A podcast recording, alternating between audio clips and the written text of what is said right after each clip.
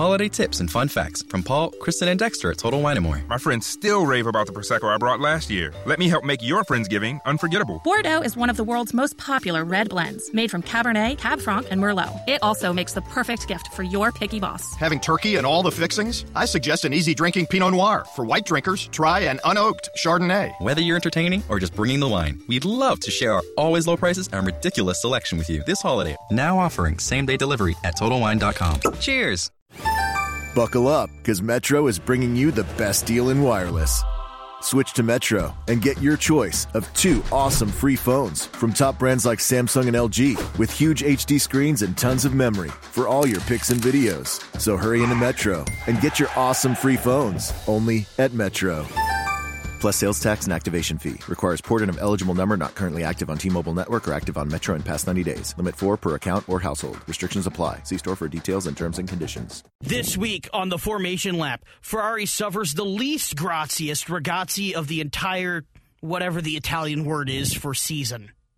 This week on the Formation Outlap podcast on the 2019 Brazilian Grand Prix review, where the only thing closer than Lance Stroll's Brazilian was the finish between a hairy Frenchman and Lewis Hamilton. Wait, who the f- are these guys?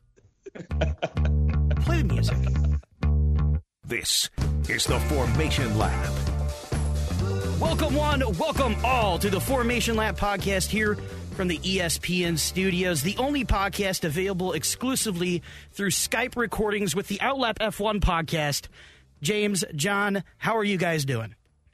We are doing freaking amazing, man. What a hell of a race we had, and stoked to be here. Glad we could team up with you guys, and uh, yeah, let's let's get into it. Yeah, I'm excited to uh, be here with you guys, and uh, a hell of a race weekend, like Jon already said. So I'm excited to get into it.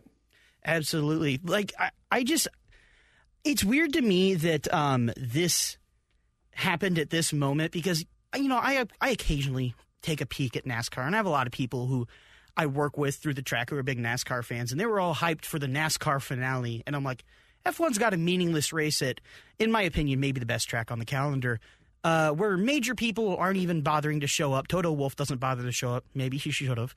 But uh, for some reason that gives us maybe the race of the race of the year for sure the race of the last couple of years maybe it was great it had chaos it had actual good racing it had a completely unexpected result uh, for two-thirds of the podium so I, I mean let's just start off real quick if you guys had to give that a grade i, I am going solidly in the a category Oh, for Oh, sure, sure, definitely sure. with me. I'm I'm I'm a high A, uh, leaning towards an A plus. And, and for me and Jon, we actually were at a an F1 watch party with the Chicago F1 fans group um, that we've been with a few times. So just to be, I think the guy said there were 66 people there. So to be at a bar with 66 other Formula One fans watching that race just unfold was pretty incredible. Especially you know the last like 15 laps of the race, everybody's cheering and yelling and going crazy. So um, the race was good on its own, but then you add in the atmosphere and the people we were around on top of that, and it was probably my favorite race I've ever watched live. oh it was it was something incredible so let's uh you guys want to dig into the teams let's dig into the teams then Let's All go. right, so listed first Yeah, up. let's hop into it. Yeah, listed first up is Ferrari. Uh, I, they're just always here, and the thing says Ferrari blew it yet again. Which I know you guys have a copy of this. I haven't had to change that Ferrari blew it yet again headline in four weeks.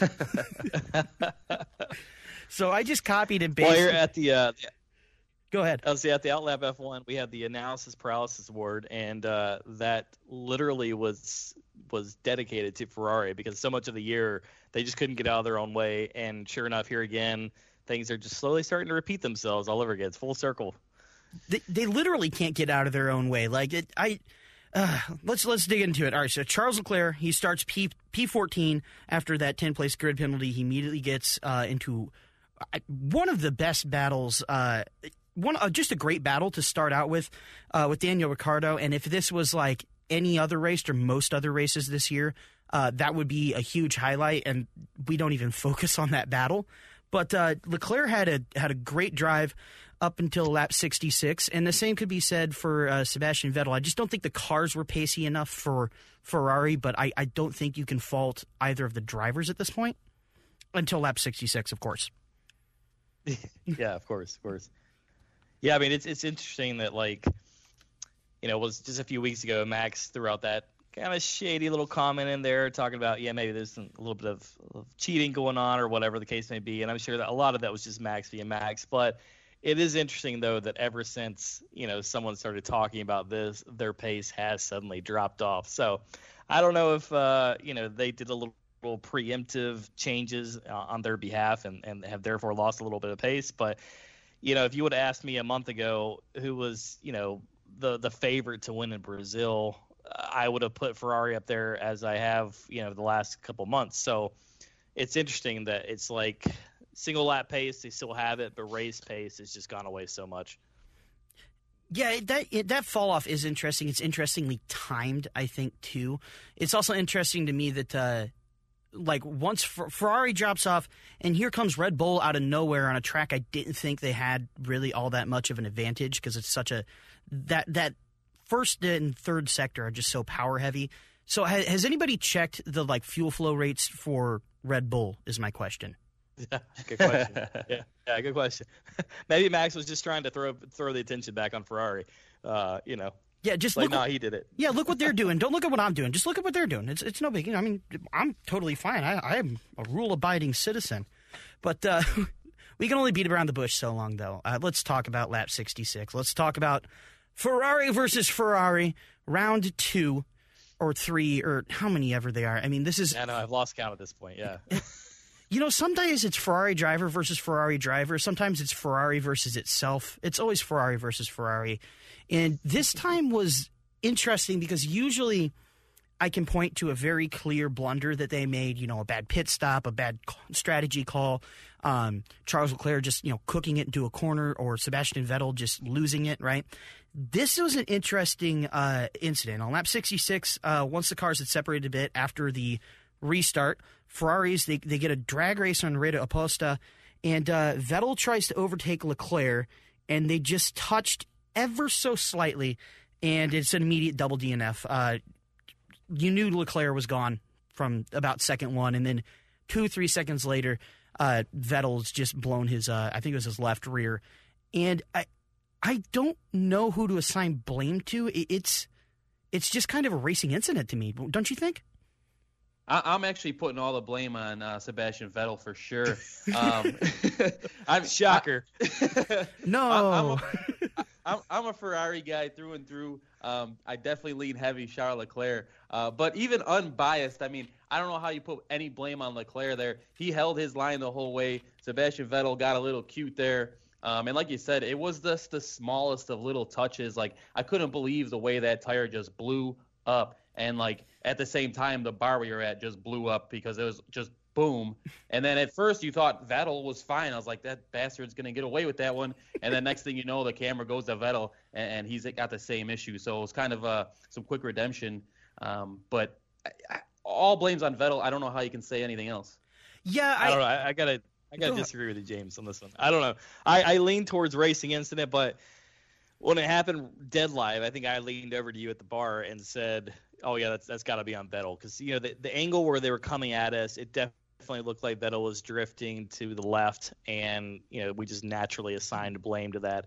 Uh, and I, I think the bar erupted as well and thought the same, but the more I went back and watched this and and saw the on, I think Leclerc's onboard shot is the most interesting one to me because, yeah, clearly Vettel's coming over, but at what point as a driver do you see? So he's what three quarters of a car ahead at that point. Mm-hmm. You know, it's like Leclerc's fronts to uh, Seb's rears, and at, at what point does Leclerc realize, okay, he's drifting towards me. I could hold my line here and and be that guy, or you know, I can realize that he's already got three fourths of a car on me.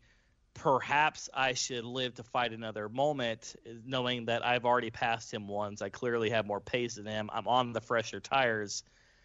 I that's why I put it on a, a racing it. I, I, honestly I feel like they're both at fault. But the thing is, like you said, it was just such a tiny, tiny touch, and the fact that it broke uh, Leclerc's suspension as well. That was a shocking. I don't know if it was the tire disintegrating that then took out the suspension, or if it looked heavier of a touch than what we thought. But that was the surprising thing. It's just how quickly and how fragile that front end was to just go out like that. But again, I if it was me, if I was in that car, I would have realized, okay, I, have lost this particular battle. Let me pick, let me let me try to win the war and and slide myself over just slightly. But Leclerc, uh, you know, we've seen things in the past. He's not afraid to hold his line regardless of the situation. So. I'm starting to wonder what it is with Ferrari suspensions because I mean I I do want to focus on that a little bit. It was a slight touch, and I would expect I shouldn't say expect. I'm not surprised that both tires blew, right? I mean, that's such a fast, you know, it's a fast track. You're going fast. You're on the middle of the straight. Touching's just dangerous. But that suspension failure, I feel like it is interesting, especially coming off uh, of Sebastian Vettel's suspension failure in the last race in the United States. I, I feel like maybe there's just something about those uh, that suspension in the Ferrari car right now that's just weaker than usual because that's what got me. Unless a piece of the tire hit it, and even then it would have to be you know a hefty chunk.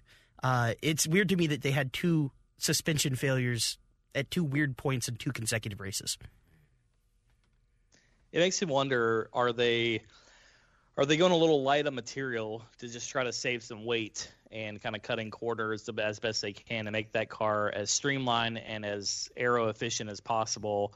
but you know making it at the sacrifice unfortunately of some of these key components i mean you've got a little bit of you know you got a little bit of play there but at what point is is too much enough and you're right two two uh, failures obviously it was the right rear i think it was yeah. at COTA and then uh, front right this time so it is interesting just that um, you know back to back weeks and seemingly nothing happened happening to either one of them. I mean, they were just they both look so innocent, and the fact that they turned out to be spectacular in nature, the the outcomes of them. Yeah, I just I, I gotta scratch my head here, and Ferrari's got to be kicking themselves too. Uh, the next thing was uh, you know, obviously they both you know DNF, they're both out of the race at that point. I would think that these last two races for Ferrari were really important to them because I was looking at the standings. I know, I know, we talked about this last week.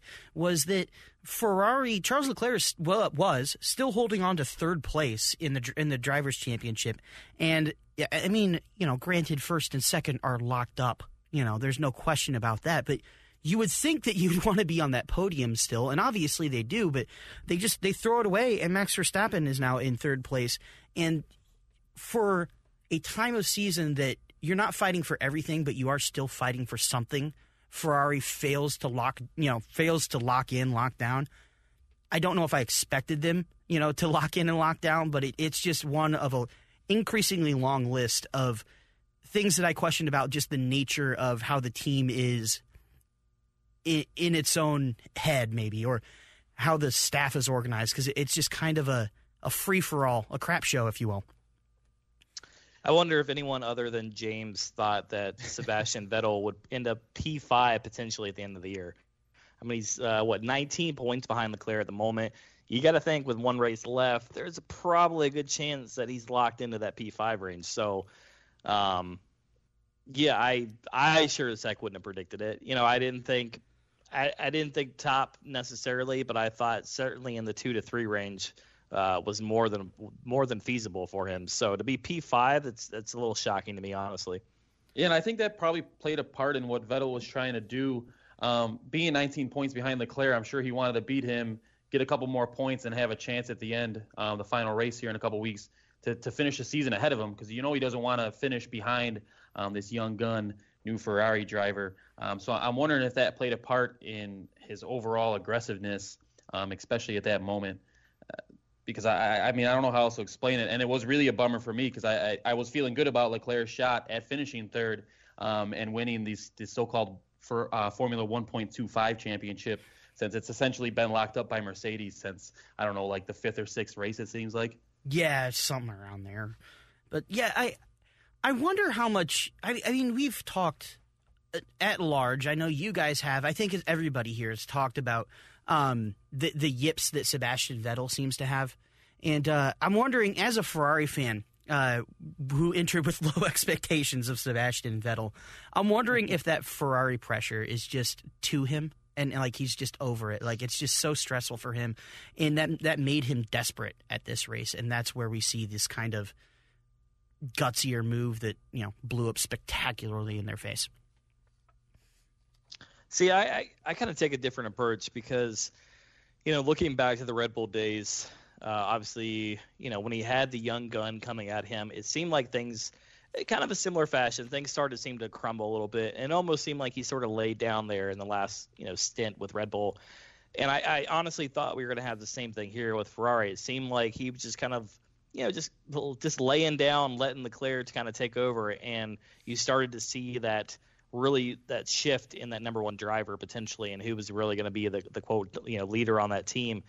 But as a non-Ferrari fan, uh, and I, I mean this sarcastically and not, I have enjoyed the fight that Sebastian Vettel has put up. I've I've learned, uh, James. I was telling you the other day, since you know I despised Sebastian Vettel during the Red Bull days uh, because it was like, which probably what you guys feel like about me right now with Lewis Hamilton. it was like every week he was friggin' winning, and I was like, ah, make it stop. But as he's become, I think, older, and I've seen some of him, you know, going through more adversity and things just haven't been quite uh, handed to him like perhaps they were in some years. I kind of like this pushback and this little bit of a fight that we've seen, you know, at Singapore and things like that, where he's not just moving over, he's not just giving up places. What was it, uh, Sochi, where he, you know, he was like, well, if he can catch me, he can pass me. So I, I personally have enjoyed that side of Sebastian Vettel that I feel like we hadn't seen in quite some time. Now, unfortunately, it you know, there was that whole stint last year with all the spin gate and everything else going on, where it seemed like he couldn't get get himself out of his own way. But uh, it's it's been interesting as trying to be more of an objective outsider as someone who doesn't have a dog in that particular fight. I, I kind of like that there there has been a little bit of that oomph back in him. I gotta say, if there wasn't that oomph back in Sebastian Vettel and Ferrari just kind of had a clear one, a clear two, and two just laid over to one, so to speak, right? Um, this first season of of our podcast, and I'm sure of your guys' podcast, would be uh, devoid of a lot of in- entertaining content.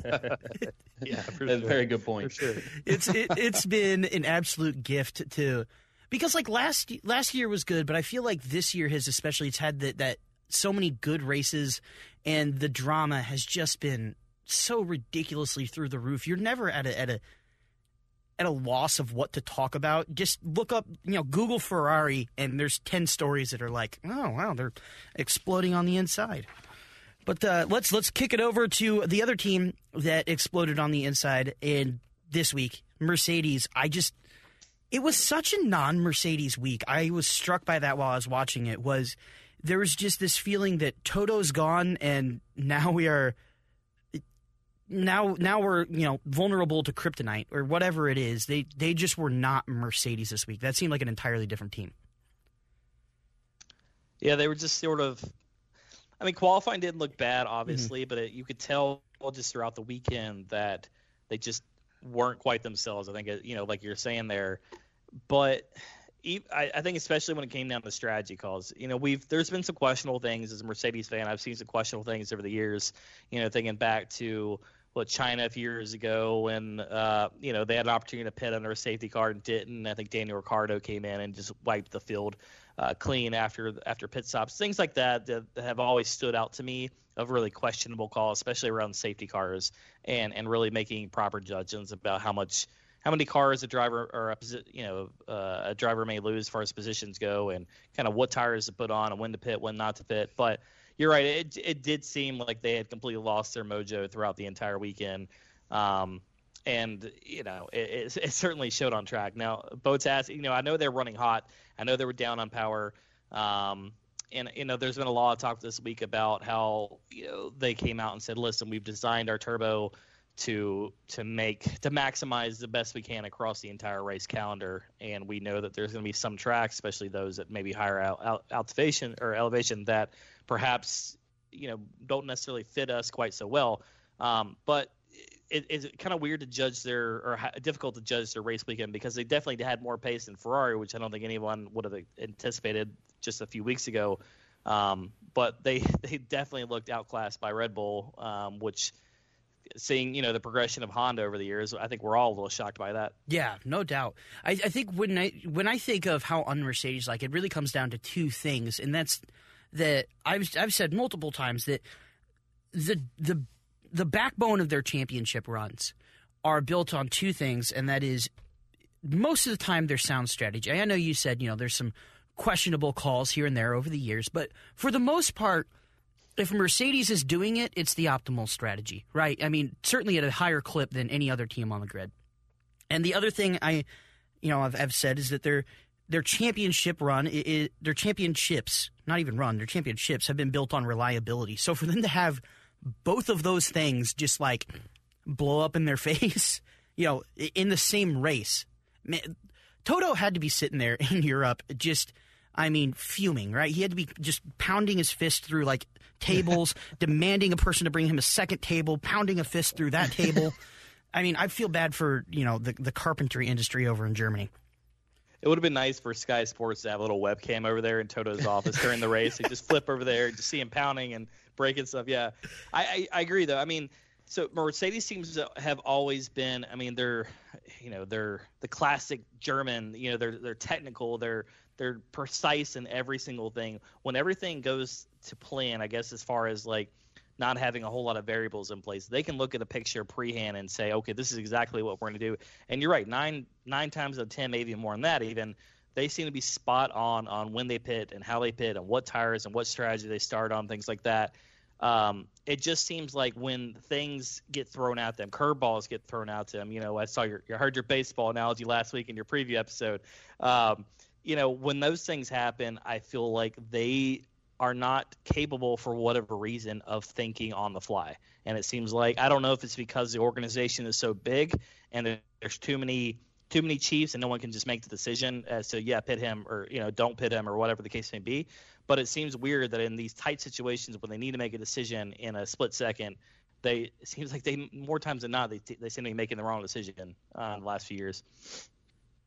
Yeah, it, it's it's just it's a weird it's just kind of this whole weird vibe of a weekend. And i don't know maybe that is because they are so technical and they're so precise that you know to plug your award they get this analysis paralysis when something goes wrong and they just can't fly by the seat of their pants because they have to weigh all their options and want to measure it.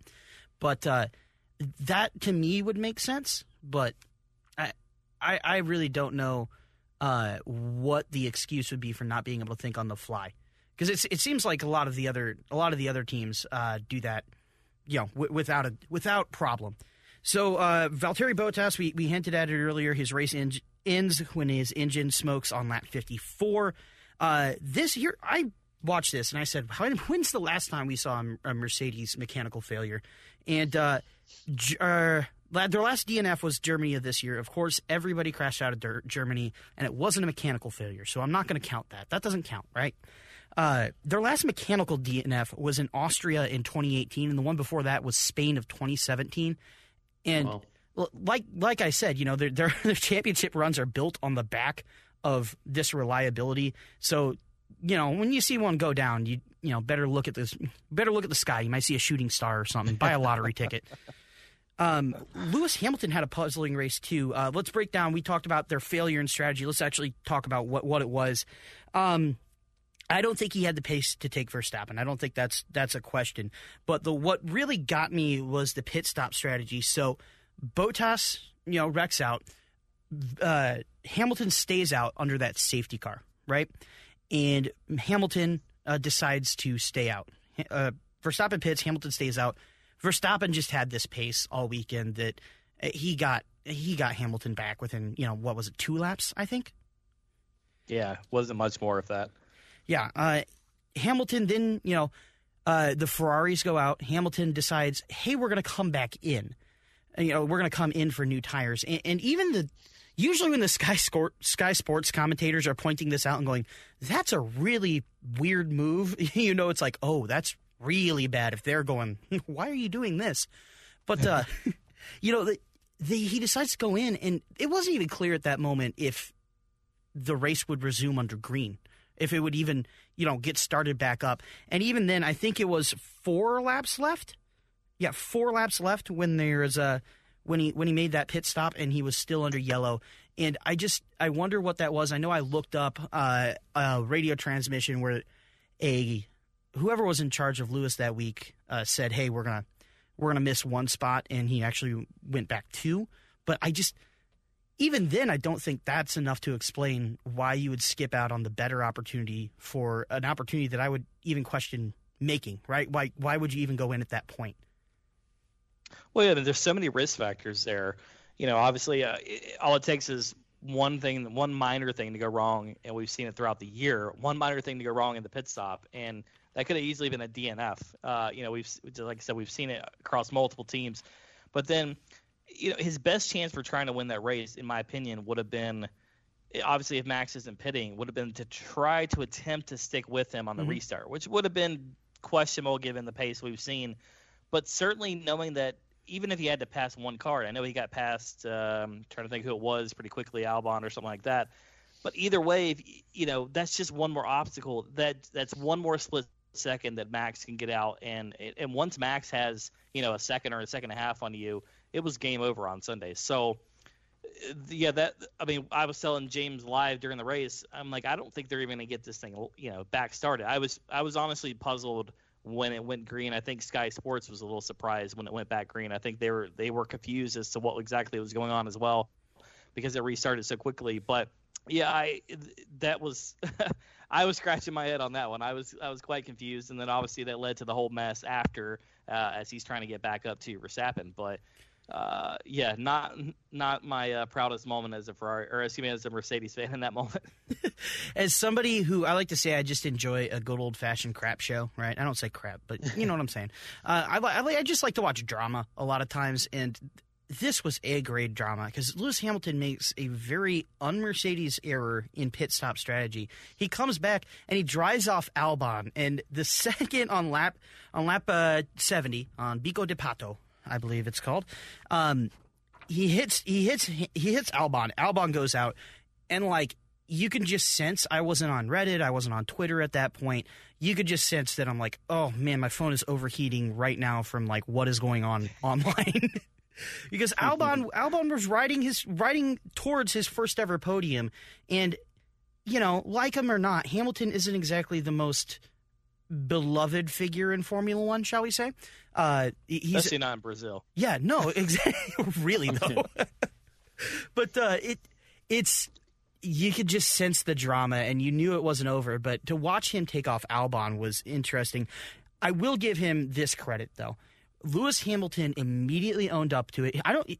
I think he didn't even fight the stewards because he immediately admitted that it was his fault, and the stewards just handed him the time penalty. There was no appeal, there was no nothing. So I thought, you know, bad weekend for Lewis Hamilton, but honestly, from a PR standpoint, from a I don't really like him standpoint, I'm like, I got to give him props for being a man about it. Yeah, I think he earned a lot of respect from other drivers. And then Ross Brawn came out and said he, you know, he wishes more drivers to be like that and just kind of you know like you said man up to when you make a mistake. Is you know it's it's few and far between with with Lewis. And hopefully you know it's it stays that way throughout the rest the remainder of his career for my sake at least. Um, but yeah I mean you, you love him or hate him I think people still have to give him props for uh, everything I read is that he he did uh, turn down entirely the opportunity to go and plead his case to Stewards. He, he literally just you know owned up to it right then and there and said, "Give me the time penalty. It's coming my way. I know it is. I'm not going to fight it."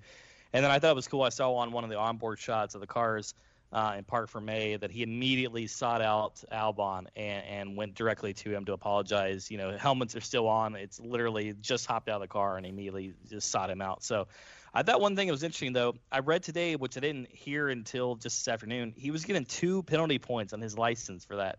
Uh, I want to get your guys' thoughts on that. Yeah, I was, and given that Sebastian Vettel, who has quite a few penalty points of his own, apparently did not receive anything for that particular incident. You know, we're talking about whose fault it is. Uh, no penalty points assigned to that. Uh, nothing to Danny Ric or anything that had similar type things throughout the race. I thought it was interesting that, that Lewis got two for this. Yeah, that did seem pretty harsh to give him two penalty points for that, especially with everything else that went on um, that wasn't penalized, like you just mentioned. Um, but I'm going to say he deserved it just because he, he probably provided one of the biggest heartbreaking moments of the season for me was was seeing Albon go from his first podium to uh, to nothing. Uh, so that was a huge heartbreaker there. And, and you know, I, am glad he accepted. Well, it's just because we, we've had an ongoing bet. go ahead. well, yeah, I mean that made it a little bit worse, I guess. But um, you know, I'm, I'm, glad he accepted the blame for it and all that. But if he really wanted to be cool, he would have never even gone up to the podium and let Carlos Sainz go up there like he deserved. Um, and so we could have seen two first podium finishers at once and, and seen a real party up there. But um, you know, all for naught. At least, at least uh, Sainz got his his due shortly thereafter. Yeah. Well, I mean, I think when it comes to penalty points, in my mind, I feel like those should be for intentional, stupid, uh, reckless type moves. You know, thinking uh, like the Stroll Sebastian situation. What was that at Monza, uh, mm. where that was a just a complete cluster of all sorts. Um, thinking situations like that, where you're you're literally putting other other drivers in harm's way as a result of your actions. Uh, that I certainly think deserve penalty points.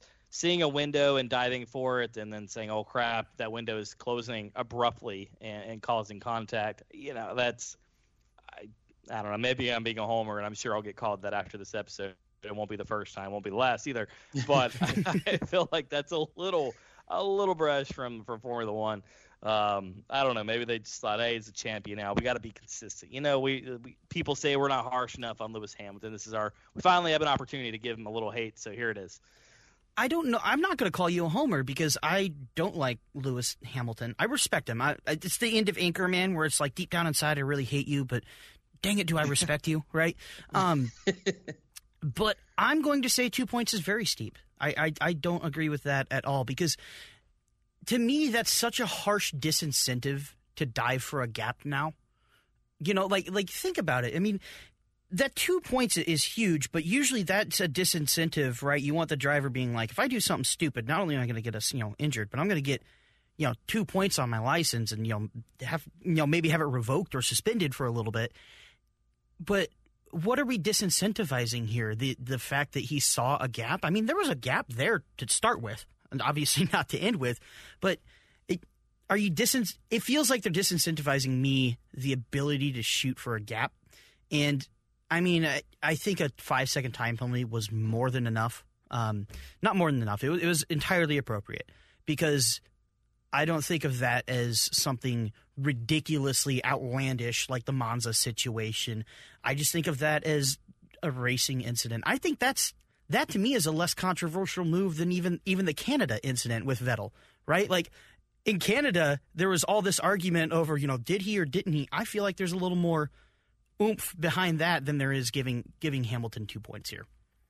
So I thought it was interesting that when you look at the two uh, situations between you know the Ferraris and then Lewis and Albon, that if I'm not mistaken, had Sebastian Vettel received a penalty point on Sunday, I think he would be parked for the final race of the year based on penalty points and his uh, allocations that he's received throughout the year. So I thought it was interesting when you have a, a situation that causes a double DNF versus a situation that you know neither one of them DNF'd. I know it was uh, unfair and unfortunate for Albon, and I, I personally feel quite heartbroken for Albon. Um, but I thought that was interesting that that received penalty points, but not the double DNF.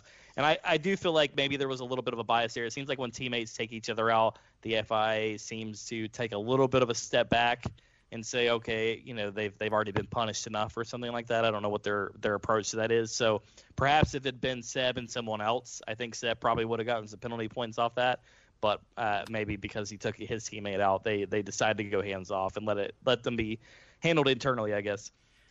I tell you what, if I'm if I'm Sebastian Vettel and I have to drive Abu Dhabi next week for absolutely nothing meaningful, um, I'm just going. Hey, can you give me just a point right now, and I'll just miss Abu Dhabi. It's all good. And what what am I going to miss? 18, 18 right angle corners. It's all good. Don't worry about it, guys. Uh, how have we not? Have we talked about Lewis Hamilton this thus far, and not talked about the drag race, the end? My word. Let's let's move into this. Pierre Gasly is riding second after. Uh, I mean, let's be honest. A lot of help from uh, uh, the Ferraris, right? He's riding second place, and Lewis Hamilton is hunting him down. He's got a little bit of front wing damage um, that perhaps affected him more in that sector two that's so tight and twisty. Um, but Lewis Hamilton comes out of Junção and just makes this race, makes this you know drag race between him and Pierre Gasly, and Pierre Gasly P two guys. I mean, congratulations, Pierre. That that was yeah. that was awesome. A round of applause. Yeah, absolutely, absolutely. Yeah. But uh, that, that was easily the hardest I've ever rooted for a Frenchman in my life, and, and possibly also the last. The last time I think, the last time I think uh, America cheered that loudly for a Frenchman was probably during the Revolutionary War. yeah, it's, it, it's been a while, a few hundred years, something like that. but I mean, no, I mean, even as a Hamilton fan, I was I was applauding Gasly. I mean, I was shocked when they came to the drag. Yeah, you know, like you said, the damage makes sense. Sector two, obviously, is going to be impacted. Sector three, I would have thought for sure that little bit of wing damage would not have impacted. So it literally looked like we were Honda versus Mercedes. Finally, some you know true on you know good old American style drag racing up the hill to the finish line, mm-hmm. and to see a Honda come out on top. Wow, I I would have never predicted that. Not not in the long run. I know Mercedes, like I said, we they they were dealing with temperature issues all all day. Um, you know that I heard multiple alerts going back and watching the race of, of radio commentary to both Lewis and Valtteri talking about you know temperatures are critical and things like that. And, and maybe it just came down to the fact that Honda for these type tracks are just built better and better suited for these these type situations. And but yeah, I mean. who would have thought that Gasly, uh, when when he made the switch between Gasly and Albon, and he got demoted back, who would have ever thought that Gasly would be the first one to get on the podium? I know I sure as heck didn't.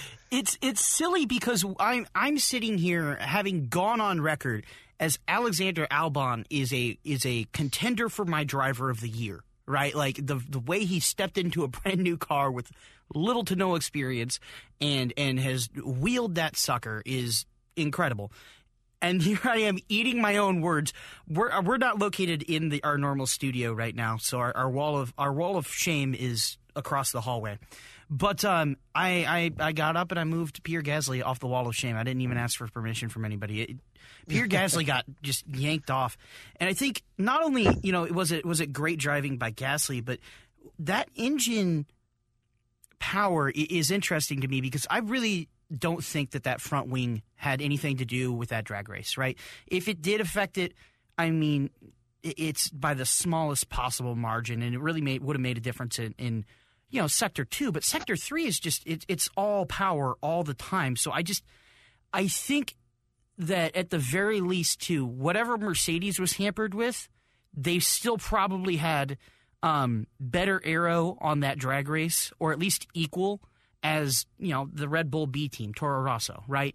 I think that that Toro Rosso, the way that the the aero is set up, is below Mercedes anyway. So any they, any damage that that wing did, more or less, just took it closer to the Toro Rosso. But let's let's pretend for a second that even even that did dam even that winglet damage did have that big of an effect, right? Um, the fact that Honda's even that close to Mercedes was eye opening. Let alone even, let alone the fact that they won the drag race the fact that they're even that close is is wild to me to think about, considering where they've been in the last couple years.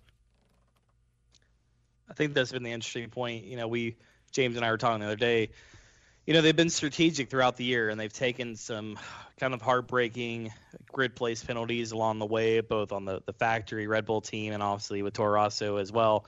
Uh, and we talked in the beginning of the year, like we were curious to see how much Toro Rosso was going to be used as guinea pigs by Honda.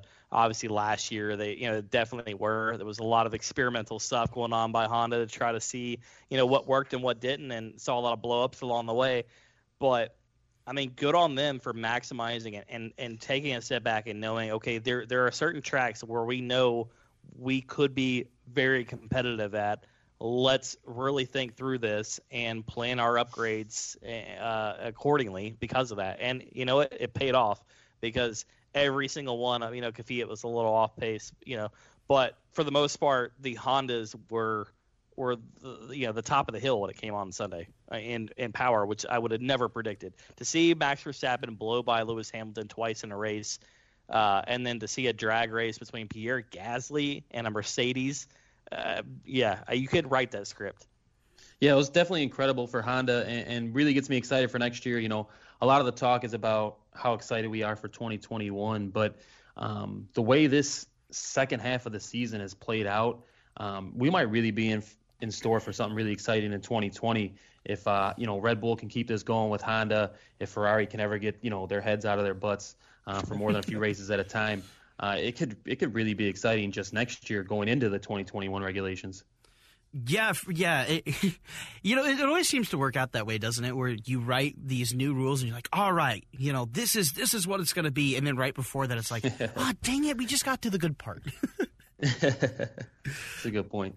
But uh, yeah, let's talk about Red Bull then. Uh, Max, I mean, we talked, we said he, he blew by Lewis a couple days, and that's really, um, to me, also shows the might of the Honda more so maybe than the Pierre Gasly drag race. Is the fact that Lewis looked like a, a freaking taxi cab out there, like the the way he wasn't slow, but the way Max was driving this whole weekend was just I, I didn't expect that kind of pace out of that car. I think Max was truly out for redemption from 2018. Mm. You know, when you know after the the Ocon incident, um, I'm sure that he's had some sleepless nights and has definitely not. You know, it, has been there definitely still fresh enough on his mind that he surely has not forgotten a, a race that he he threw away himself. So uh, you know, as a as a somewhat closeted Max Verstappen fan myself, uh, I was thrilled to see see the pace up there. You know, and Lewis talked about. I know he complained on the radio that he, like apparently had no battery when coming off the first safety car restart, and you know, so I was like, all right, well maybe that explains a little bit, but for it to happen twice uh, during the race, um, cl- clearly, you know, the pace was there, and, and Max was was the guy to beat. Um, to see him in Albon in, in 2020 when we roll into that. Uh, I, I, as long as those two don't turn into a Ferrari situation where we've got two guys fighting for number one, that that could be one exciting team. Yeah, as long as, especially as long as Red Bull can get off to a good start next year, I think is going to be the key. Because if they can start off um, in a good way, clearly they can finish strong. So that, that that's what I think the key is going to be next year. Yeah, good point. Yeah, I, I, I agree. I think I, I don't see them turning into a Ferrari situation. Um, just the personality of Charles and Vettel differs to me so diff so much from Alex from Alex and, and, Max, especially Alex. I don't feel like Alex is the kind of guy to just like, yeah, let's get into you know a, a teammate fight. You know, I don't see that out of him personality wise. But you know, you throw you throw everybody in a pressure cooker that is F one, and uh, something's going to happen. But you know, for well, sorry, but for me, it's not so much the drivers in this equation, but the leadership. Mm-hmm. And if you look mm-hmm. at Christian Horner and Helmut Marko, they're not going to deal with the stuff that, um, as as Jon likes to call him, Harry Potter over at Maranello. Um, you know, he's he's a weak leader, as we've discussed many times on our podcast. But you know, Christian Horner and Helmut Marko aren't, aren't going to play those games. So um, I think their leadership is what's going to allow Red Bull to really blossom with these two young studs. Yeah, I, I would, I would, agree, I would agree with that.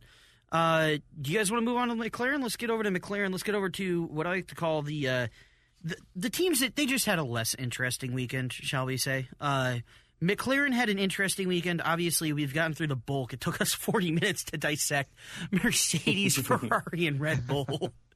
but that's, that's I, pretty typical for us. yeah. But uh, let's talk about uh, McLaren. They had they had a, a rough start in the in the qualies. Uh, they ended up with kind of a mis- mixed bag. Carlos Sainz had an issue, engine issue in Q1. He failed to log a lap. Uh, Lando Norris bumped in Q2, but Sainz takes his P20. He starts. I mean, he took it in stride, and even without Hamilton getting a, a penalty to move Carlos up into the uh, podium position, um, he still had an incredible drive. P20 to P4 is, is, something a stud does, and that is that's what he is. That, not just that, Carlos Sainz is just a gangster um, all all year long. He's just incredible, just a silent assassin, week in and week out. We uh we we like we uh like to call Lando Norris um it's Spider Man around here, just because he reminds us of a Peter Parker type of driver. Carlos Sainz is like James Bond. He's just a smooth operator. He's just under the radar until all of a sudden you look up and bang, he's got you. You know. Oh, yep. it, it, was it was incredible. Uh, Spider Man didn't have too good of a weekend though. Uh, Lando Norris, a bit of a rough time. He was just so slow. He let uh, Carlos Sainz by intentionally. He said he was uh, word I probably shouldn't say uh, because this is you know a company that employs me. Slow. yeah. slow as. Yeah. Yeah. Slow, Insert word. Yeah. Uh, it's funny because we have obviously we have very strict FCC rules across the hallway over the air. We can say whatever we want on air, but we're all just like so trained and we don't want to poke the bear, so to speak, of of corporate that we're just like, yeah, no, we know we have free reign here, but we're not going to say it. It's all good. Let him sit. yeah, I mean it. You know, I think they said something immediately after the race. They they thanked him for letting Sainz through, and I, I'm trying to think exactly what he said. It was something to the nature of, you know, he he he didn't do it because he had to or something like that. It was more just because he realized, and that's when he's like, you know, I'm I'm slow. I'm I'm ridiculously slow. And he's like, it's not your guys' fault. It's it's things that I'm doing. I'm not getting the most out of this car. Clearly, you know, as Sainz is moving up from from P20 to end up P3 on the podium. Uh, in in identical cars, you know, you can clearly see that that Sainz is mastered Mhm. and and learning to get the most out of that. But yeah, I I feel bad for Lando. We we we love Lando over on our podcast and uh, love following him online. He's probably the most comical driver out there on the grid. Love his Twitch stuff and, and Instagram and everything else. So we want him to be successful. But you know, a few weeks ago, James brought up the good point. Like he's worried as a Lando fan, does he have that kind of killer instinct? Mm. And at the time, I was, you know, my I said, well, you know, maybe you know, he's not really fighting Sainz this year. They're not fighting for a championship come 2021 when they got a Mercedes powered engine in the back. You know, things might be a little bit different. But I, I'm starting to, to wonder if we're starting to see a, a little bit of the crack in Lando. It seems like he's starting to get in his own head a little bit and starting to beat himself up, which scares me as a fan of him. Uh, seeing you know where we hope to him to progress in his career and where things could end up. Well, you know, I, was going to bring that up as well because we did see a little bit of the killer in him. I thought at the beginning of the race, um, with a nice little battle with Leclerc there, which obviously he's not going to come out on top there, but it was nice to see him actually not just, you know, move out of the way for Leclerc. Um, and then he got into a little bit with Ricciardo, so that was nice to see. Um, but yeah, at the end of the day, he kind of just gave it up towards the end. Um, maybe, you know, I kind of want to give him a break. It's the longest season he's ever been a part of. Mhm. Um, so maybe for him, he really needs this this nice long winter break, and hopefully he can you know clear his head, refresh, and and, and get ready to go. Well, I think too that the part of the thing is he's so he's so young, you know, and, and I think that regardless of sports, young athletes only turn into great athletes when you put them in kind of a pressure cooker, and you, you got to put them in the oven and let them bake for a while, you know. And I think he's I think he's in the oven, but I think that this kind of challenge that the getting in your own head, the the obstacle to overcome, um, until I I know that he's failed that obstacle, uh, I don't know if I'm going to count that against him though. I mean, I think you can point to a lot of a lot of drivers, a lot of athletes who are just like, yeah, you know, my soft, I had a sophomore slump, or you know, my third year they figured me out, but you know, I, I made the deci- I made the conscious effort that I need to get better, and I think that's that might be what he's going through right now. You know, he's so young. There's just it's hard to judge that. It's hard to judge negatively against him for this kind of thing at such a young age. You know, I think killer instinct is a thing that maybe develops over time as well.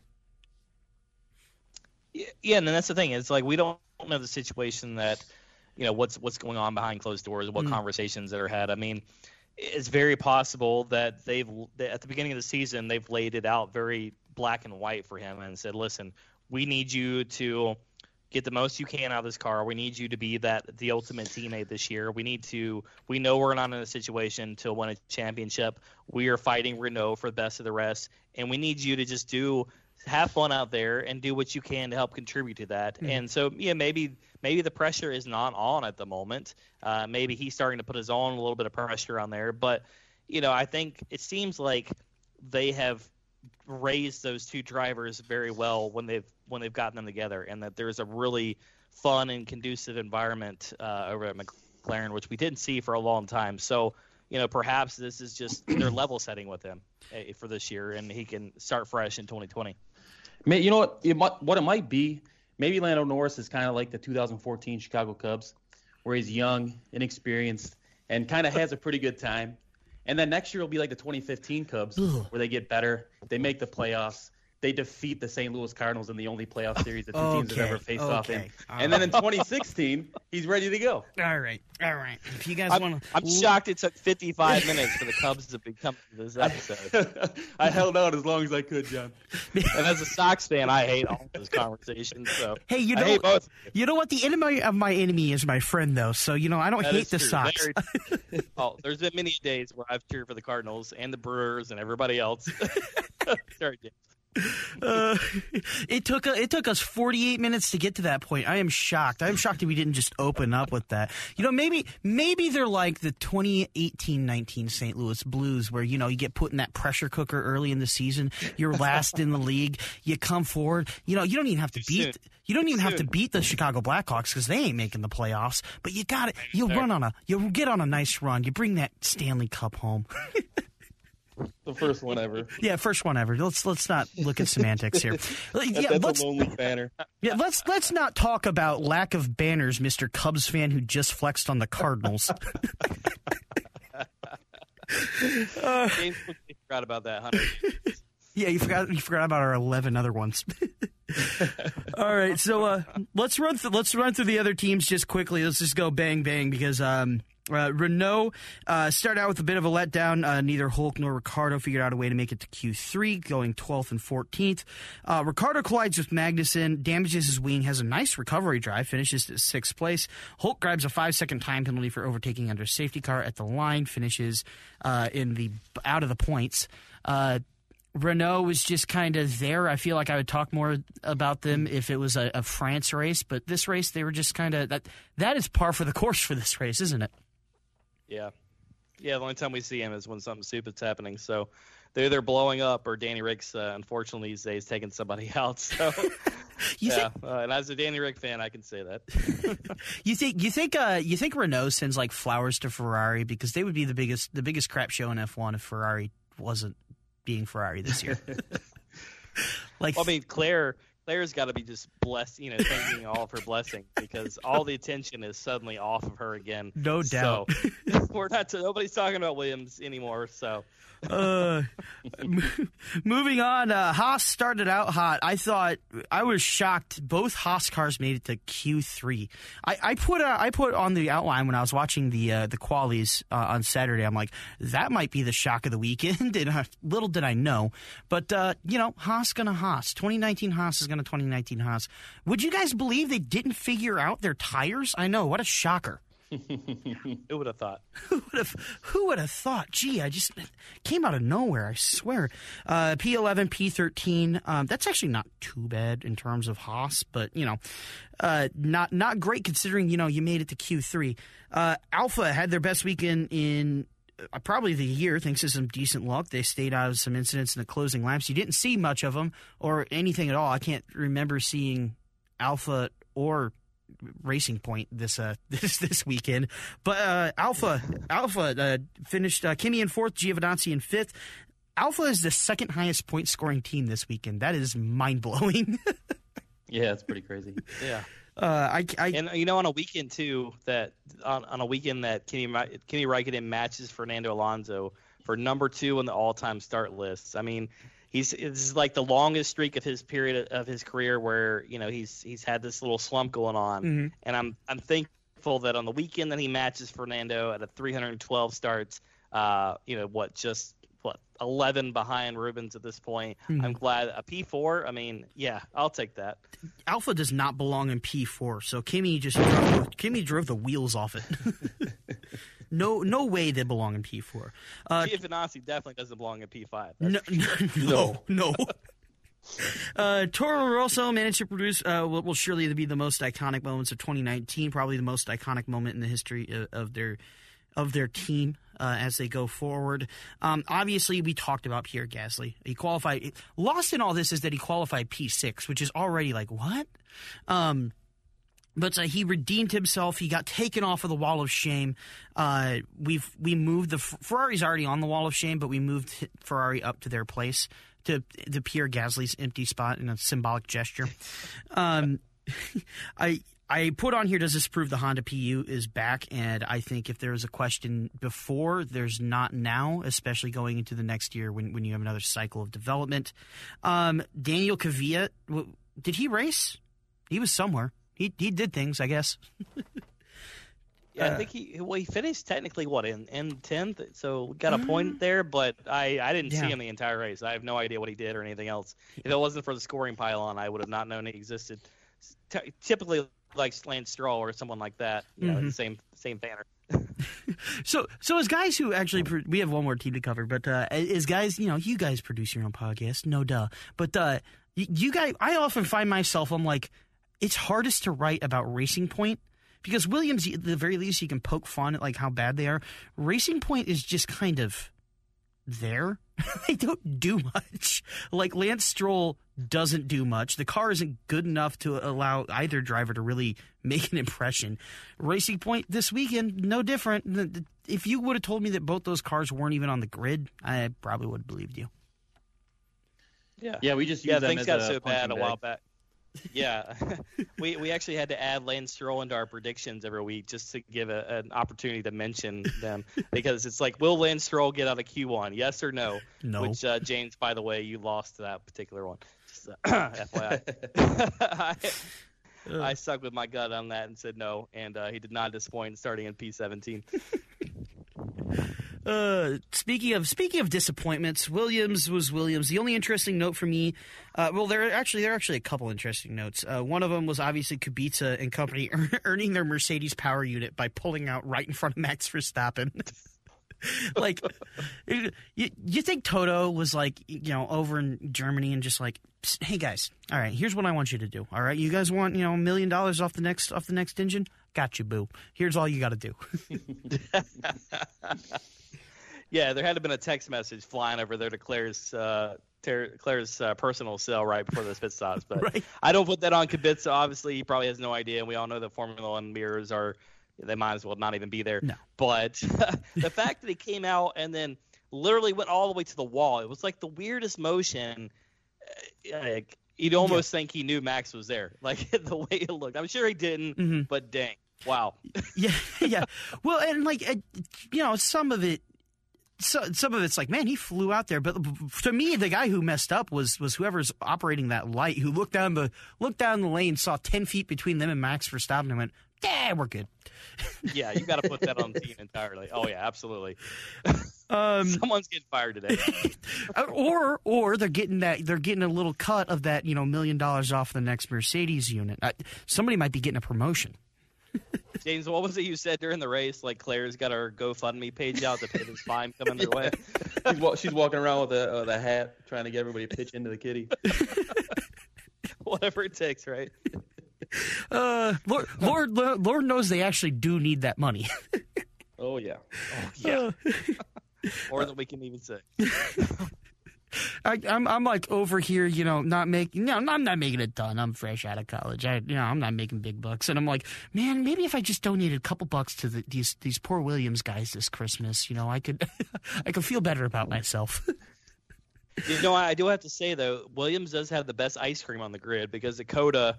I don't know if you, if you guys heard our re- review of COTA, um, after the race they were handing out ice cream to the fans on, on at the podium. So James Yeah, I actually missed out. He was off wandering around taking pictures of I don't know confetti on the ground or something like that. But but, but yeah, I you know whatever it takes to win fans. If it, if ice cream is what it takes, then that's that's what you got to do. That's the only way they're involved in the podium whatsoever this year, I would think. exactly. Some random woman in a in a Williams shirt saying, you know, when I saw the crowd of people running towards her, I'm like, oh, this has got to be something good, like some kind of merchandise, some kind of shirt or hat or something. No, it's ice cream, but I'm I'm not complaining. It was it was tasty on a warm day in Austin, Texas. I'll tell you what, if they give those out, I don't even like ice cream, but if they give those out over in Austria next year, I I, I will I will grin and bear it for ice cream. All right, well, uh, final final mention. What's up? I was saying we're instantly jealous if if you're going to Austria. That's Yeah, Yeah. I, I actually haven't been to an F race, uh, F one race. Uh, I've always, I've followed it since about high school, but I haven't actually been to one, and I just have an active passport from traveling uh, as much as I do. So I was just like, yeah, let's go big or go home. Let's just you know save up money. I can go to Austin, you know, most years, but let's just. I, I got I got no girlfriend. All right, I got I got you know no ties. My bills are low. Let's let's do this while I still can, and then rope yeah, a. Yep, rope, rope a friend in, rope a friend in, so I can split the costs down the middle. It's all good. But uh, final, That's how you got to do it. yep, final, final driver mention. George Russell uh, takes home a respectable P12. Uh, I I thought that was a pretty good result from a Williams. Obviously, it was aided by you know every driver behind him had either crashed or been involved in a crash. So, but you know P12, that's not bad for a Williams. no, no, he'll take that's a win for him probably. Yeah. well, I think every weekend where you have to race against Robert Kubica in 2019 is probably going to be a moral victory. But all right, well, uh, we're gonna we're gonna take a short little break. We'll be right back in a second. That was your Brazil GP review, the longest review in. Uh, in in the formation the formation outlap is that what we'll call this in the formation outlap history 5925 is our final review time we'll be back with uh, some news and awards right up here on the formation lap on 101 espn The Formation Lap. welcome back everybody to the formation outlap podcast yeah, i really like that actually i, I quite like that so, uh, Let's do this again. yeah well we Patent will pending. I'm, I'm having i'm having quite a bit of fun with you guys this is this is nice Yeah, so we're having a good time. Yeah, it's a good you know, time. All you know, you are from St. Louis, but that's besides that, we got past that. You know, 20 Yeah. minutes ago. We're, we're am- all we're all not cordial it. again. yeah, I mean, it, we'll just acknowledge we have the better flag and that I wore a short sleeve T-shirt Oh. to work. That's where I draw the line. Yeah, That's you've where I gone too far. Well, I had to Google the St. Louis flag because I never heard of it, nor seen it, nor knew you had a flag. I, you know, I, I feel like I, I'll give you the Cubs stuff as a Sox fan. You can rip on the Cubs all you want. Go for it. We can spend another hour talking about the Cubs, but I gotta draw the line at the flag, guys. Come on. Yes, same. Uh. I had never seen it before either until you mentioned that. So I looked it up, and it's just like looked like somebody was trying to draw some lines and had a stroke or something. oh, co- coming from the city that's just let's put four stars on a flag because that's real original, guys. uh, those are very meaningful stars. Yeah, and so are so is the joining of the two rivers with the gold with the gold circle representing the Louisiana Purchase and the Fleur de Lis, the Fr- city's rich French history that we like to butcher yeah. when we pronounce it. French French stuff, real sweet. Yeah, okay, okay. You know what? We just talked about Pierre Gasly. St. Louis claims Pierre Gasly's P2. uh, for those of you over in Europe, uh, St. Louis and Chicago don't really like each other on just about anything. Um, we're very friendly but bitter rivals in sports. Like uh, we're in sports, we don't come to blows over it, but like we really don't like each other. So that, that's that's your back. That's your backstory. St. Louis doesn't like Chicago and vice versa. So.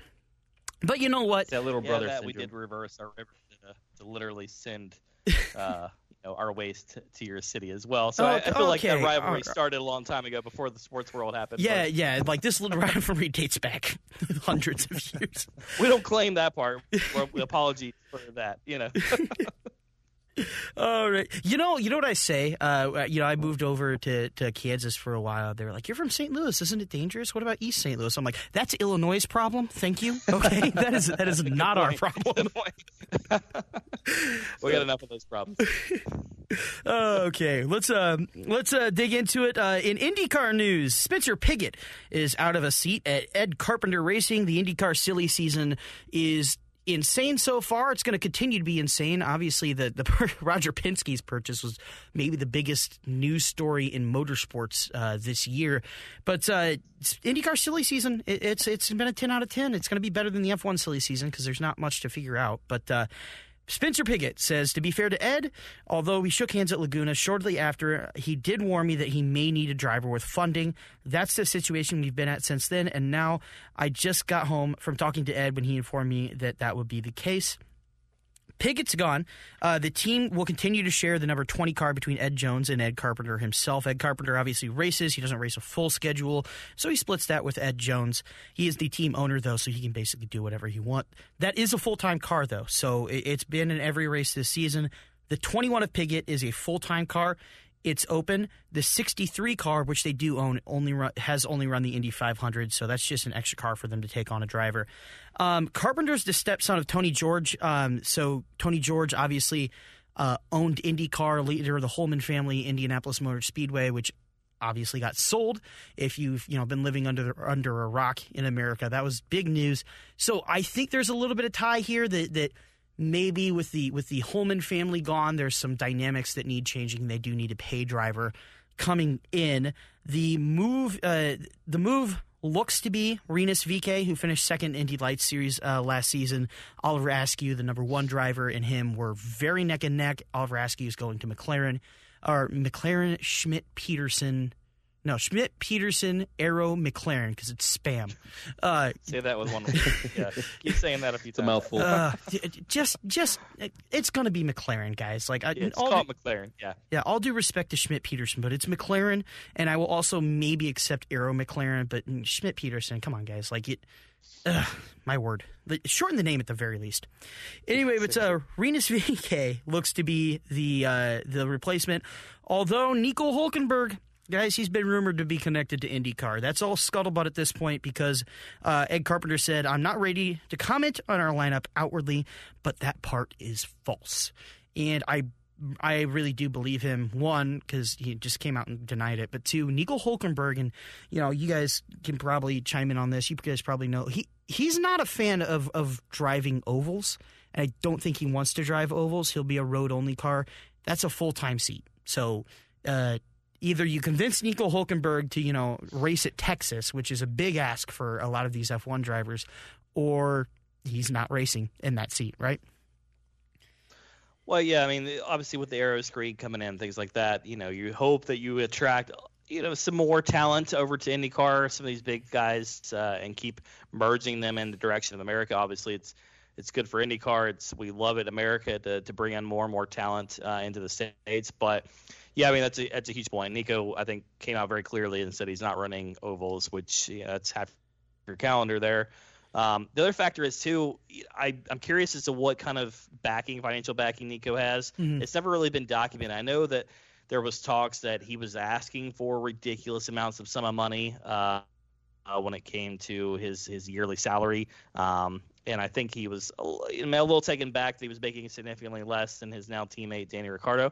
Uh, but can they afford him over there? If he's asking that kind of money, can can a team that's hurting for money and, and needs financial backing, can they afford a driver that's wanting, you know, Lewis Hamilton type money and, and only running half a calendar? Like that's just not. There's too many too many variables in place for I think that to be feasible. Uh, unfortunately for Nico. I, I would I would agree. Um, if he's asking for Lewis Hamilton money, or at least e- even F1 driver money, um, he is going to be sorely disappointed when he comes over to IndyCar because uh, that's not public how much the drivers make, but it's not a lot. Uh, they're they're by no, I mean they're well off. Don't get me wrong, but they're not you know just making hundreds of millions of dollars or you know. Ridiculous money like you know a Lewis Hamilton or even a Daniel Ricciardo is making. They're not making that much, so uh, there might be a bit of a gap there between what Nico Hulkenberg wants and what Nico Hulkenberg would get anywhere in IndyCar. Yeah. like Perhaps you should call Marcus Ericsson and, and uh, maybe get a little friendly financial advice in the world of IndyCar. yeah, yeah. I, I would I would think that if you're in it for the money, IndyCar's not the move. If you're in it just because you enjoy racing, uh, I mean the the way that that series is set up to be so tight year in and year out is is where you would go if you're just like you know I I just want to race and forget about the money. And I don't think he's money centric, but if he's asking for that much, it, it's just not a natural match at all.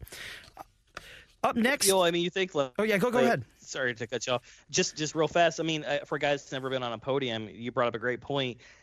IndyCar is the place to be. If you want to race, you want to be competitive, you want a Mm. chance to stand at the top of the podium. That's where you go. And you know, he needs to he needs to really take a step back and say, okay, am, am I trying to? I'm sure he's well off, and he, if he's not financially well off, then he needs to call somebody at this point in his career. Yeah, no kidding. But you know, with the years he has left, if he wants to just enjoy racing and have fun and maybe get a trophy here or two, the IndyCar is a great opportunity for that. So it's a shame if that isn't if nothing works out in that regard. hmm I wonder if that no oval rule would apply to the Indy 500. Because I feel like I feel like Alonso would be iffy on most of the ovals, like especially at Texas. But I mean, he ran the 500, and and Alonso, at least outwardly, in, in a public, you know, in a PR sense, is all about that race. He loves that race, and I don't know of anybody who's ever you know come over to do that race. It's not like, oh, this is this is something entirely you know different. I wonder. I wonder if he would if he's maybe not not a full time ride next year or a part time ride. I wouldn't be shocked though if he's a seat in the 500. That, that would be cool to see. I would be tuning in. I, may be buying a ticket myself. So Oh, if yeah, you if you guys go to beautiful to see. if you guys go to the 500, uh, hook up with hook up with with us. We we go every year. It is just something absolutely magical. All right. Yeah, I haven't been since the hundredth running, And, Oh, uh, that was a gr- back. So that was we'll- a we'll- great we'll- time. We'll connect on that for sure. You know, I I came in a Alexander Rossi fan. I was rooting for him in that race, and that was one of one of the most insane sporting events I've ever been to. And then last year, uh, I don't know if you guys heard our first ever episode. We interviewed Simon Pagenaud, and uh, I know, right? Like first ever episode. I was like, what? Uh, Okay, Good for you guys. yeah, I know. uh, but uh, anyway, but uh, we interviewed Simon Pagenaud, and he signed a hat. So I was I was at last year's race with a Simon Pagenaud signed hat and my Alexander Rossi like jersey shirt, and like I was losing my mind for the last half of that race. Such a good race. Yeah, Uh. it's iconic. You got if you haven't ever been there, you need to. You got to put it on your bucket list for sure, without question. For yeah, sure. I want to check it out for sure. Yeah. All right, let's move on to back to the world of Formula One. Ross Brawn called the Ferrari drivers to be more like Lewis Hamilton, and uh, no, that's not as like inflammatory or as silly as it seems.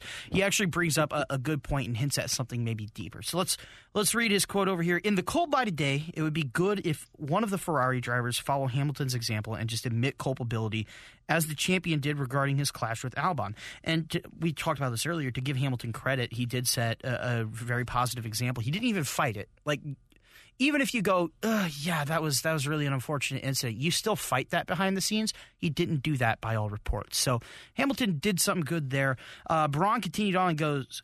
If Ferrari really wants to put an end to Mercedes' dominance, not only does it need to follow, does it need to provide its drivers with a more competitive car next year, it must also ensure that incident like incidents like this one are not repeated. And I think that's really the meat of the quote here is um, the turmoil surrounding Ferrari. I think the internal clash of cultures, of races, of the fact that, you know, Harry Potter, as you guys call him, isn't exactly running the tightest ship. Uh, I think that that is a bigger hamper towards Ferrari's struggles than even the car. Oh yeah, completely agree. You if if you're gonna beat the the king of the hill, then things need to go perfectly for you. So 2020, you, you know you've you've already got to to to fight against so much things when it comes to reliability and and those things. There's some things obviously out of, out of your control, but what little things you can control, you have to make sure you're maximizing every one of those opportunities, or else you will not win. And we you know we'll see you know uh, constructors championships being wrapped up with what four or five races to go in the season. That you you cannot allow that to happen if you're a Ferrari. These things are unacceptable. And you're right, you're never going to to beat these guys and dethrone them uh, if if any of that stuff continues in the next year. Yeah, I, I, I would I would absolutely agree with that, and I think you know Ross Brawn is on our wall of fame over there, and uh, you know blessed be the wall of fame. I can't genuflect because it's not in the same room right now. So I mean, it's it's you know you guys know we really do bow before the uh, the wall of fame. It's it's not it's not an act. I saw your video the other day of, uh, of Pierre getting uh, pulled off there. I, I appreciated that.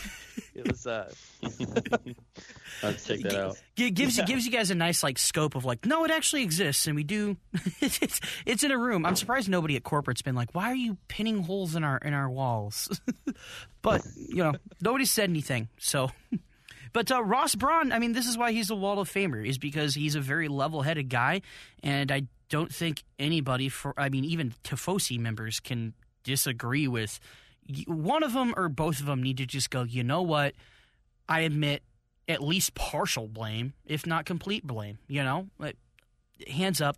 We shouldn't have done that. We're stupid. Let's move on. Um, I think that you know he he's on to something. Basically, he's a level-headed guy. Called him out exactly, you know, to a T. yeah, to, to make a comparison to like American sports, he needs to take that that QB approach. You know, when your receiver drops the ball five times and the, the quarterback still gets up there uh, in the presser after the game and, and says like, "This is on me. I, I need to be better prepared. I need to read the routes better.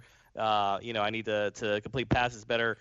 That's what a true leader does. They just they even when even when the outside world clearly knows it's not their fault. You know, they man up and and and take the blame and and do what's best for the team. Um, and that's clearly not happening over there in Ferrari at the moment. Clearly not.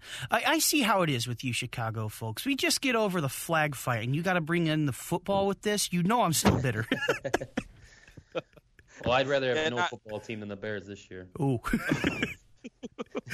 It's, it's been a painful year. Yeah, my uh, 100th anniversary jerseys are are looking they're just staring me down every day when I when I go into my room at home and just like ah curse you for that purchase. You I, I, I ruined it but oh well. You know I believed in you guys. I, I, have quite a few Bears or I have the Bears defense and, and a couple uh, an IDP and uh, I had a running back at one point from the Bears and uh, on my fantasy team. So I believed in you guys but man you know just you got to find somebody better than Mitch Trubisky that's for sure. Speaking yeah. of segues. Anyways, moving on. yeah, speaking of yeah, segues. Circuit Park Zandvoort has revealed that the final corner of the track will indeed be banked. It's a doozy. So, uh, you got, I mean, everybody knows F1's going to, to Zandvoort. Uh, if anybody listening hasn't looked up a track map, up, map of it, one, come on, you, you look that up the day it's announced if you haven't already seen it. It's a real tight and twisty thing. That it's a real tight and twisty course that really doesn't make much sense for Formula One, especially in today's age. So they said they're going to bank the final turn, which is a, a very long and it should be now flat out. Uh, the final corner, the Arie Luyendyk corner, will be banked. You guys ready for this? 18 degrees. That's that is there. yeah that, that's Michigan International Speedway. Uh, that's twice that's two indies. Like I, that is whew, that's that's quite a bit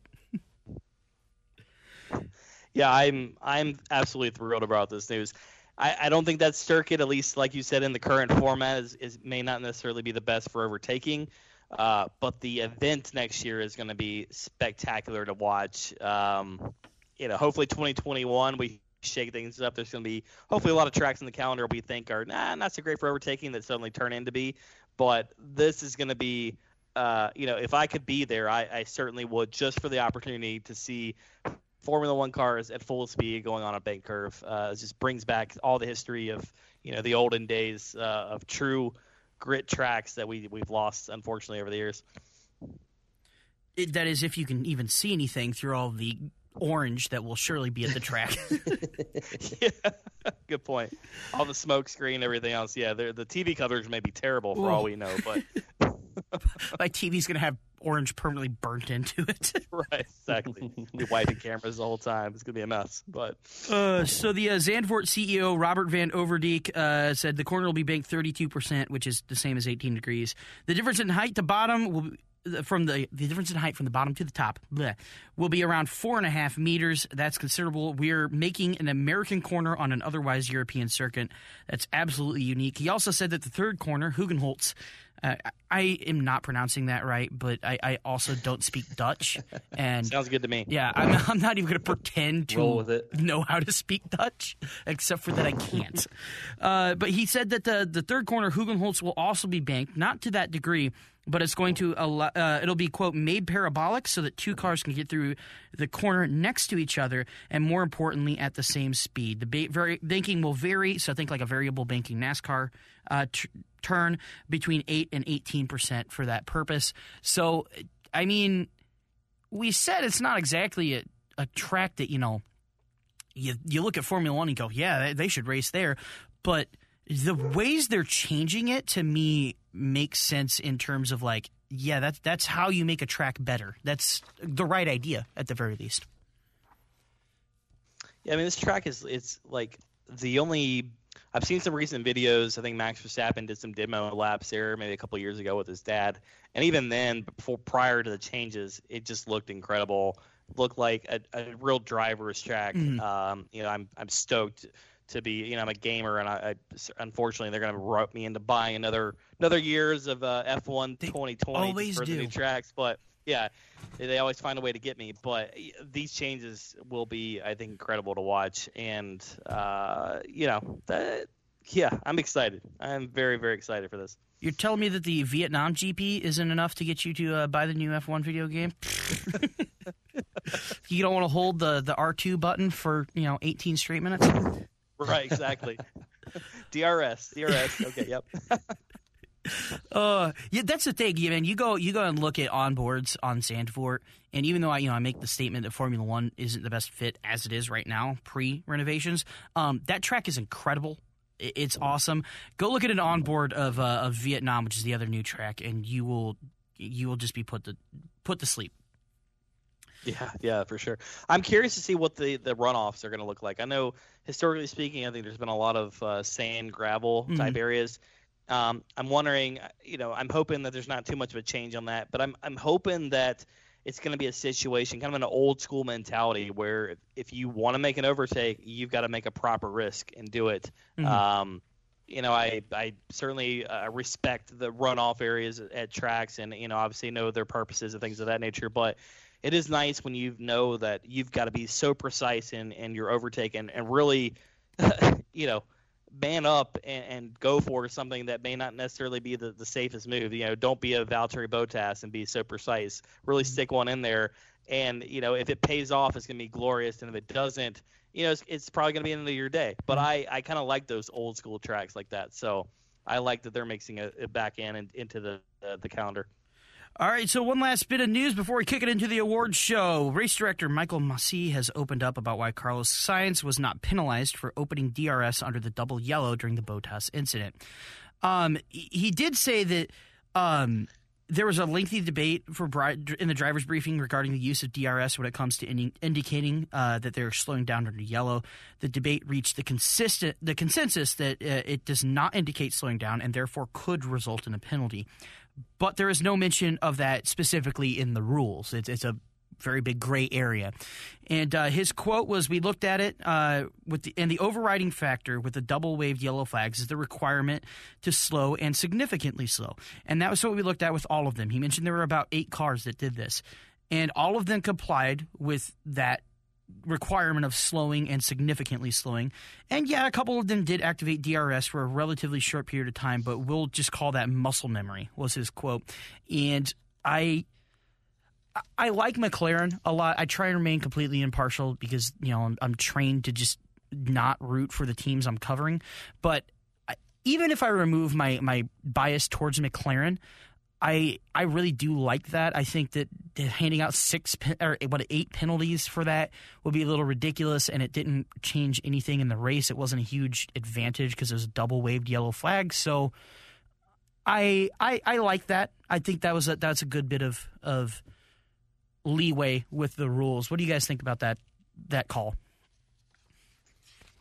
I'm I'm glad for it. Um, as that was coming out, as we started talk hearing about how Lewis was for sure going to get a five second penalty, it's like if they award him this podium spot and then take it away right after, it's going to be really, really big bummer. So uh, I- I'm glad they let it slide. Um, I think it makes sense. So no argument from me.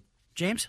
Yeah, I'm I'm- I'm good with little common sense uh, in in the rule applying. I mean, there's a lot of things that I wish Formula One to be a little bit more black and white on, uh, and not so much gray area. But I think when when necessary, I think you do have to apply common sense to to this world, and and I'm glad that they did so in this case. That would have been a nasty uh, post race presser with. You know, nine, ten guys getting penalties when it all comes said and done. We, we changed the podium two or three times. Like that's just ridiculous. So I'm glad it, it didn't come to that. hmm I, I definitely agree. I, I, I think that that's one thing that in the era of missing Charlie Whiting, uh, that that common sense has had to be re-examined and brought back a little bit in the interpretations of the rules. So I'm good to see what I would consider just a classic Charlie Whiting move of, you know, it's whatever. Just move on. All right, so let's let's move on to the awards show. We have a double dosage of awards here. Um, we usually start with the old man rant, uh, but Tim isn't here. Uh, he had to leave for personal reasons, uh, so we're wishing the best to to him and uh, his wife. So uh, shout out to to him. Uh, hope you're doing well, partner. Uh, so we're gonna we're gonna punt that towards next time. I think next time we have you guys on, we're gonna make you do the old man rant. Um, that will that'll be fun. Let's do it. Yeah, absolutely. It, it's fun. You just have to argue with something you really don't agree with for a minute and a half, and just get into it. it it really like purges that that primal anger in you. That there's just like you know what that was stupid. Let's do this. But uh, we're gonna. We're going to kick it off. Uh, do you guys want to start with Wreck of the Week or the People's Champion or one of you guys' awards? Let's do Wreck of the Week. Yeah. All right, it's time for the Wreck of the Week. All right, so uh, Wreck of the Week. Uh, for your guys' listeners who might not have heard this before, uh, Wreck of the Week is wreck by any definition possible.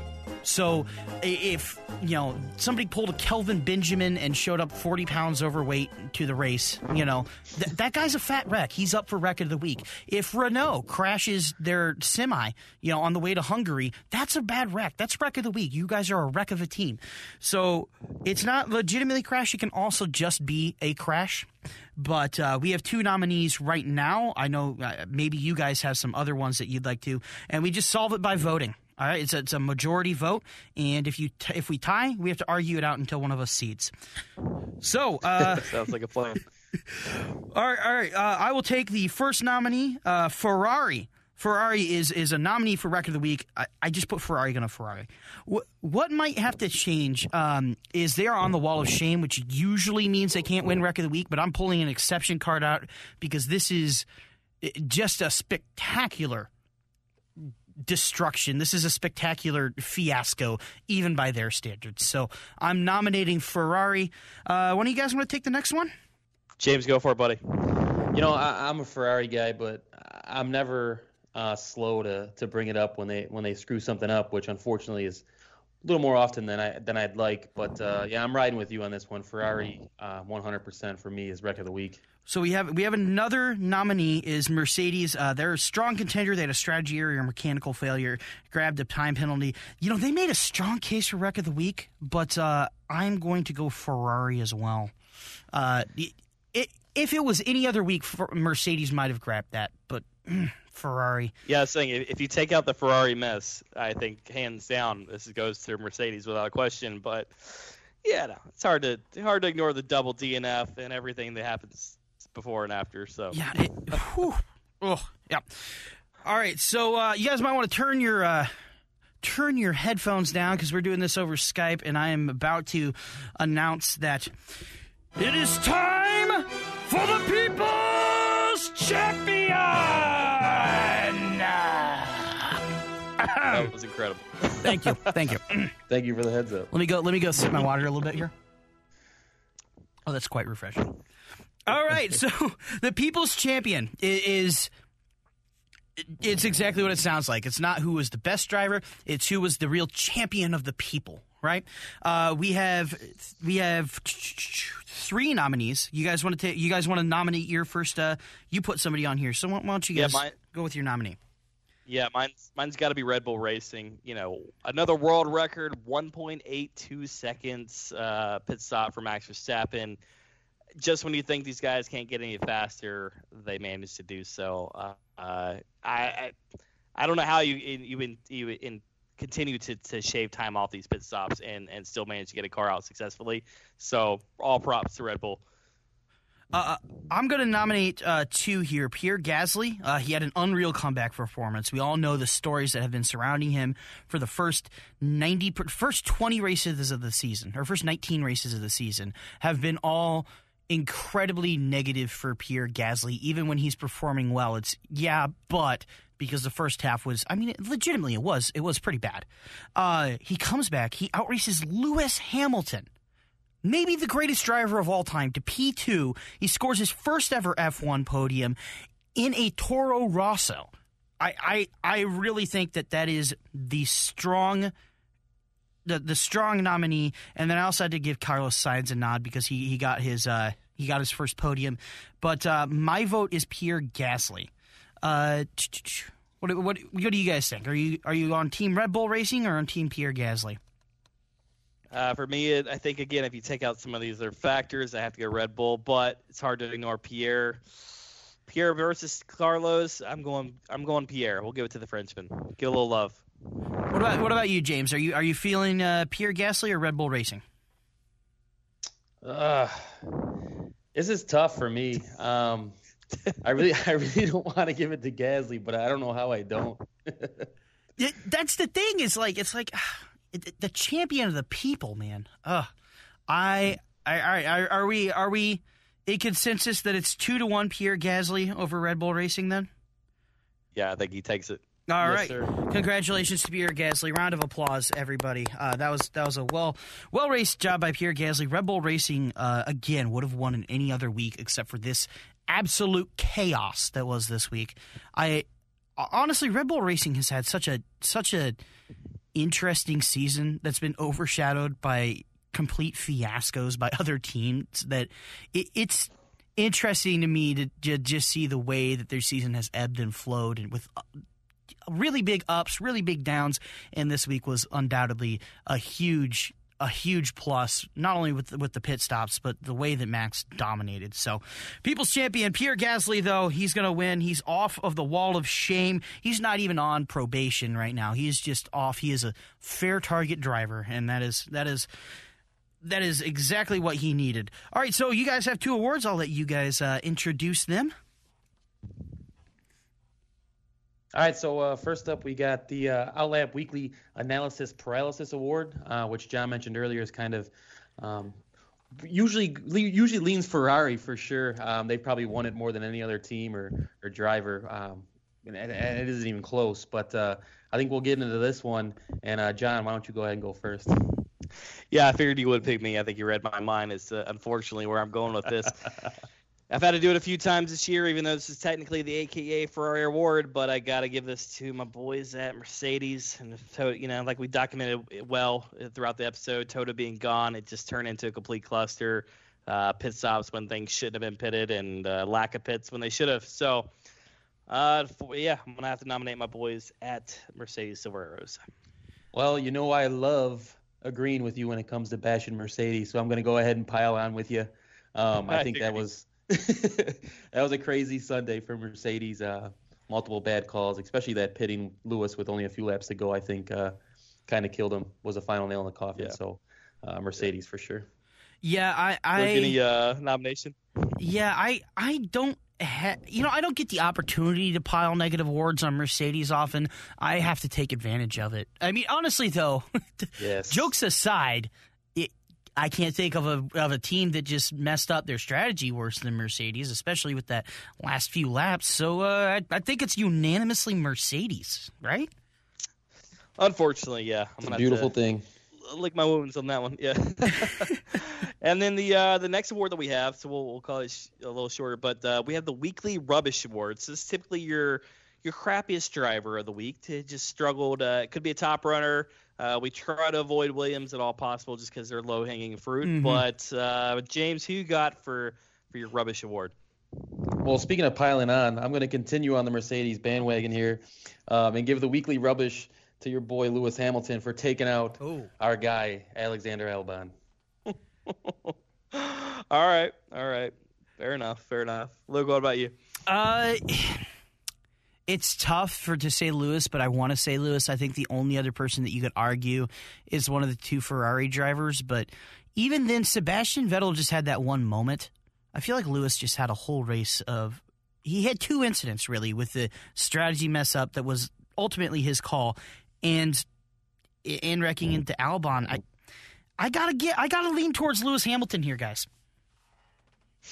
Ouch. All right well, I'll be the only sane person in the room, and, and I'm going Ferrari. Uh, uh, oh, just pick one. Doesn't matter. Leclerc, Seb. Uh, I'll be a true legit homer on this one. I, yeah, I, I have to draw the line there, guys. Can't can't give it to my boy Lewis on this one. But yeah, even though I'm sure he's well deserved, but I have been outvoted. So Lewis Hamilton, it is.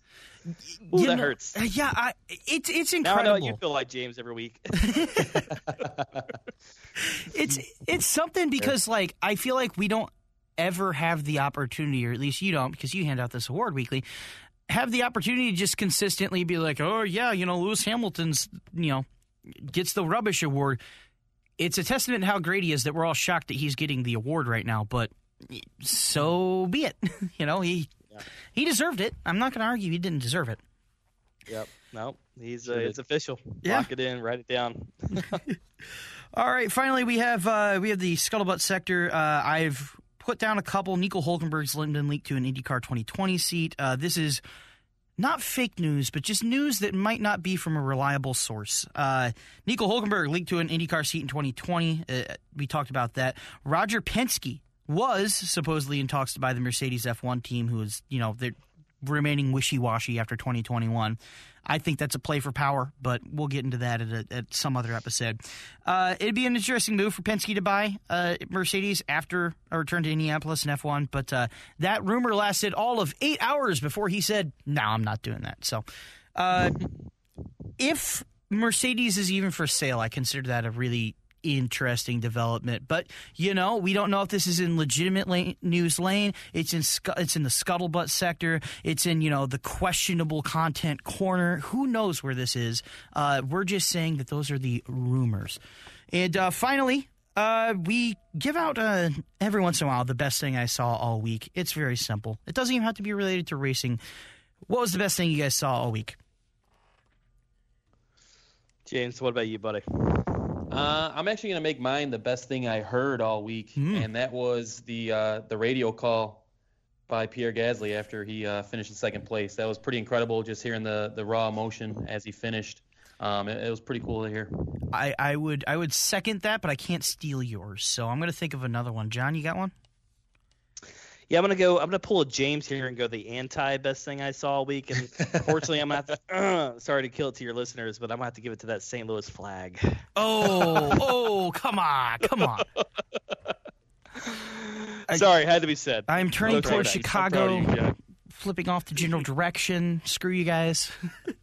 this is what uh, happens when I have to think on the fly. It just that's it's it's the hate flows. So apologies in advance. You know, I'm going to say that the best thing I saw all week was I was downtown a while ago. Uh, it, I think it was two. No, it was Thursday last week, and uh, I I was walking downtown towards Ballpark Village uh, as you do, and I looked up and I saw World Series champions one, two, three, four, five, six, seven, eight, nine, ten, and eleven flags.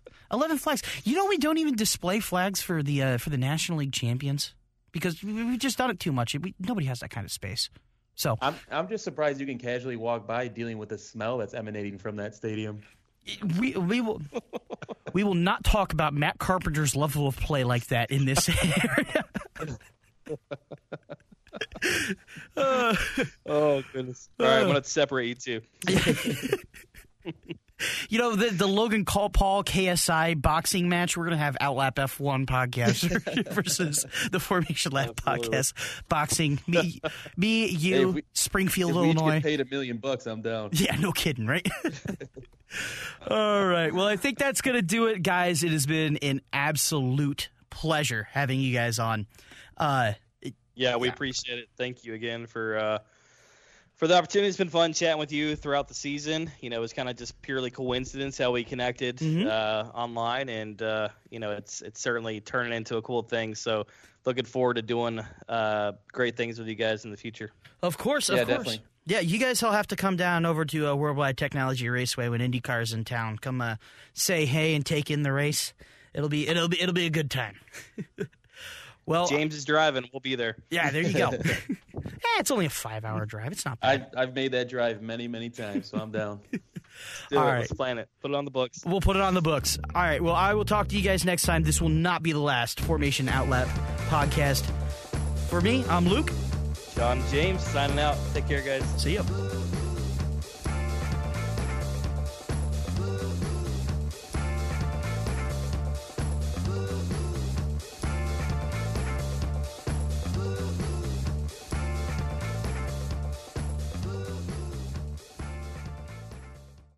Holiday tips and fun facts from Paul, Kristen, and Dexter at Total Wine & More. Did you know there are over 10,000 wine grape varieties worldwide? Here's to thousands of gift possibilities. My go-to holiday wine is Chardonnay. I love it with turkey and potatoes. Pile on the gravy. Let me show you our more than 8,000 party perfect wines that are in your budget and out of this world. Whether you're entertaining or just bringing the wine, we'd love to share our always low prices and ridiculous selection with you this holiday. Now offering same day delivery at TotalWine.com. Cheers! At Metro, the best deal in wireless is on. Switch to Metro and get one full Amazon Prime membership included every month. Plus, get two free phones from top brands like Samsung and LG with huge HD screens, all with two lines for just 90 bucks. That's the best deal in wireless, only at Metro. plus sales tax and activation fee. Requires port in of eligible number not currently active on T-Mobile network or active on Metro in past 90 days. Limit 4 per account or household. Offer subject to change. Offer valid for new Amazon Prime members. Amazon Prime has a $12.99 per month value. Restrictions apply. See store for details and terms and conditions.